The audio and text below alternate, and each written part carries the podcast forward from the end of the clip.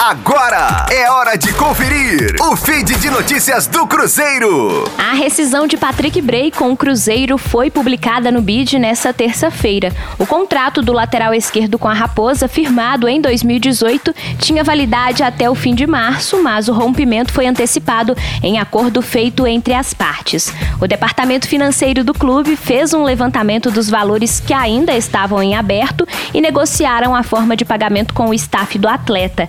Fora dos planos de Felipe Conceição, Bray não participou da pré-temporada com o restante do grupo na Toca da Raposa. Durante este período, o lateral esquerdo fez trabalhos com seu preparador físico dentro de casa.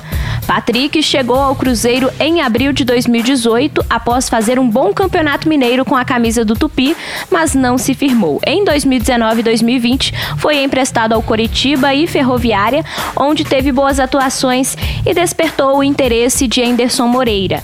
Ainda em 2020, Felipão chegou a pedir à direção mais tempo ao jogador no clube, mas o lateral acabou perdendo espaço na reta final da Série B. Com a camisa celeste, Patrick Bray disputou 23 jogos. Rosane Meirelles com as informações do Cruzeiro na Rádio 5 Estrelas. Fique aí! Daqui a pouco tem mais notícias do Cruzeiro. Aqui, Rádio 5 Estrelas.